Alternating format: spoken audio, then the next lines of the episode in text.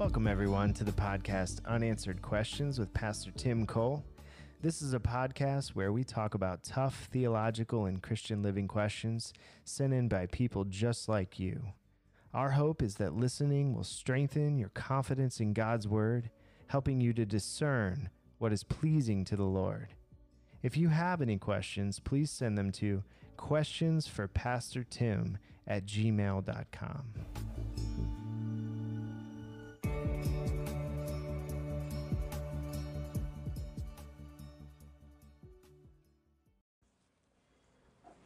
Thanks for joining us for another episode of Unanswered Questions with Pastor Tim Cole. Today, the question is Can a Bible story have more than one meaning? It sounds perhaps like a, a loaded question with an obvious, well, yes, of course it is, since that's the topic. Why take all this time to say, well, no?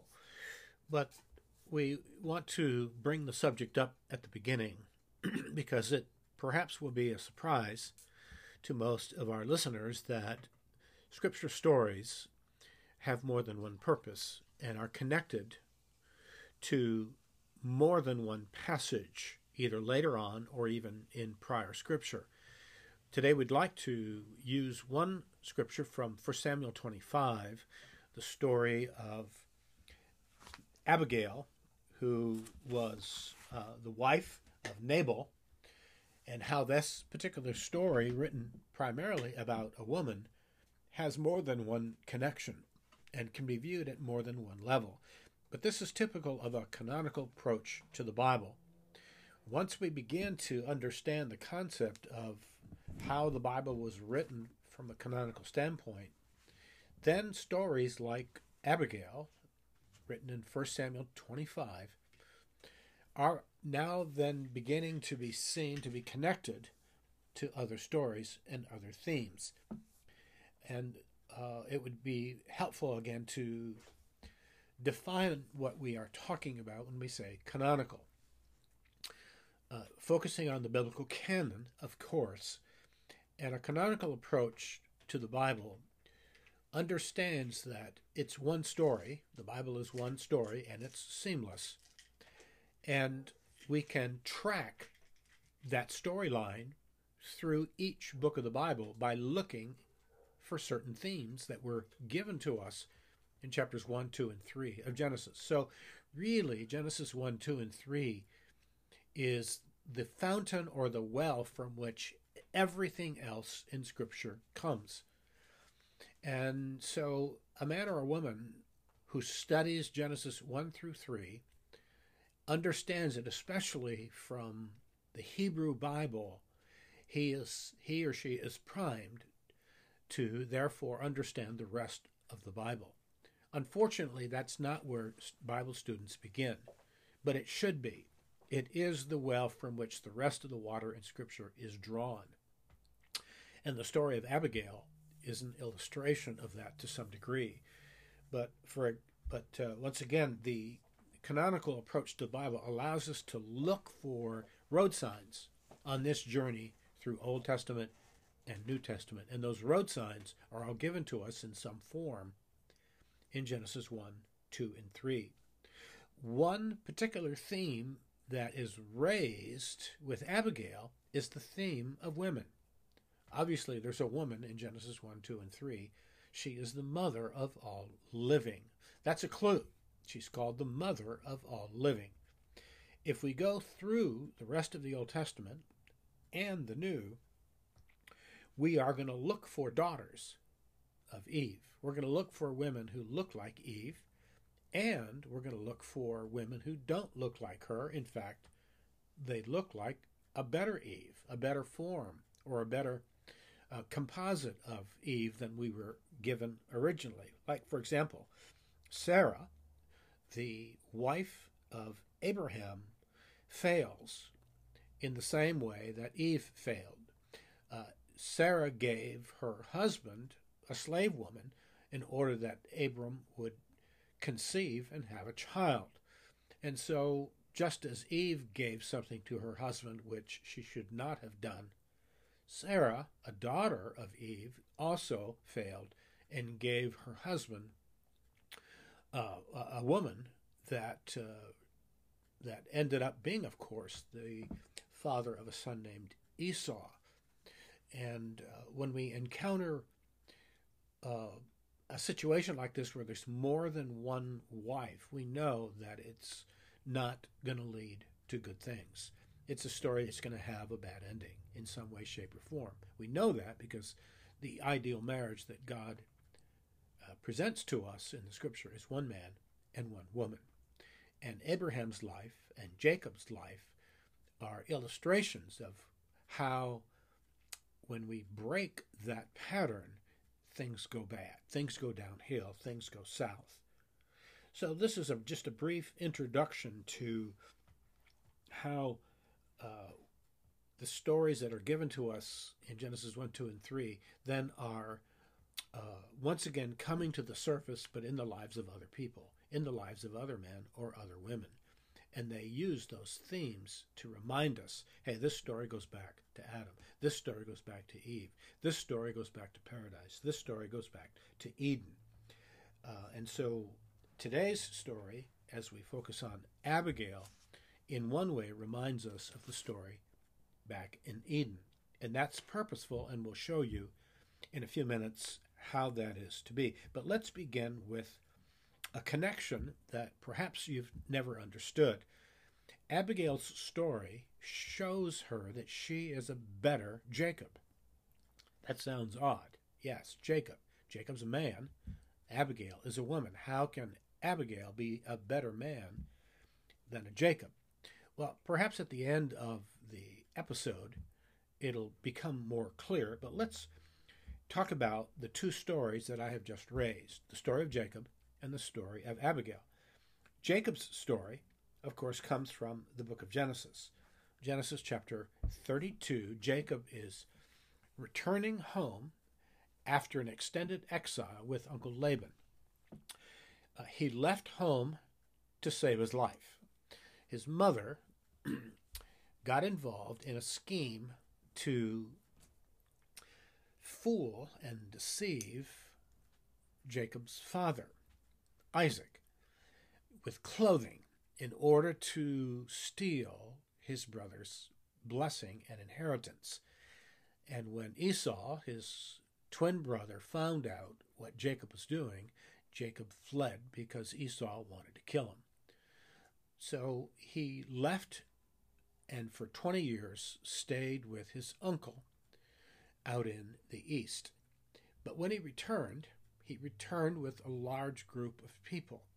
He returned with more than one wife, a lot of livestock, um, sheep and goats, and made his way back towards the promised land. And he knew that he would have to face Esau. Esau's the one who was angry enough at him to kill him. And so the story in Genesis 32 shows us the preparations that he took to pacify the anger of Esau, so that when he returned home, he still would not be in danger of his life. That story, and all the preparation that Jacob makes, is repeated in the story of Abigail. Sometimes it's word for word, so that the two stories correspond. The two stories are parallel. So we would say that when the story written in 1 Samuel 25 about Abigail, uh, when we read that, we hear echoes of the story of Jacob. Let me suggest some of the corresponding links between the two stories that shows that the author of 1 Samuel deliberately wrote the story of Abigail with Jacob's story in mind. Let's remind ourselves of what happened in 1 Samuel 25. The story begins with David. David, um, with his men, are being chased by Saul, and he uh, is a place near a place called Carmel, and there, uh, in an area called Carmel, was a man named Nabal who was wealthy, had a lot of flocks, and when David came into his territory, David took care of Nabal's sheep and protected them from bandits, bandits and thieves. And uh, David needed some food for he and his men, and he sent a message to Nabal saying, I need some food, and this is what I've done for you. I've taken care of your flocks, none of them is missing. So be favorable towards my young men, since we're coming at a festive time. And so David's messengers sent that message, or David sent that message through his messengers to Nabal. When Nabal received it, he responded by saying, Who is this David? Who is this son of Jesse? Um, my, many servants are breaking away from their masters these days. Why should I take my bread and water and the meat I have slaughtered for my shears and give it to the men from who knows where? When that message got back to David, he said to his men, Put on your swords. So David hears the insult given to him by uh, Nabal prepares basically to go down into the valley and kill uh, Nabal and his entire family. So David is about to take revenge. He's angry, and he's going to, as the future king, have innocent blood on his hands. So um, that story brings Abigail into the picture. Abigail, Nabal's wife, hears what's going on and realizes that when David comes down from the mountain with his men, that there's going to be a slaughter. And David's going to have innocent blood on his hands when he takes the throne. David, remember, the seed of the Messiah. So, due to the fact that she is an independent thinker, and she's quick witted and wise and courageous, Abigail prepares to pacify the anger of David in the same way that Jacob prepared to pacify the anger of his brother Esau. And the points of comparison in the two stories are remarkable. First, we're told that Esau came with 400 men. He was the one whose anger was to be pacified. David also, we are told, came with 400 men. These are the men who accompanied him in his um, in his force, and the men who hid with him from King Saul. So we have two men who allegedly are angry. David is angry, and Esau is angry, at least from prior years.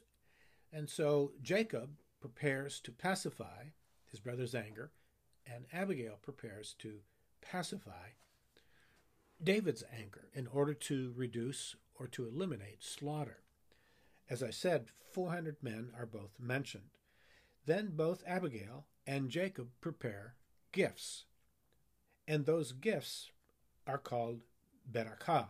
They are called blessings. And the text goes out of its way to mention the fact that both Abigail and Jacob got gifts together, but those gifts are called blessings. And then the act of presenting the gift is both cited in both stories.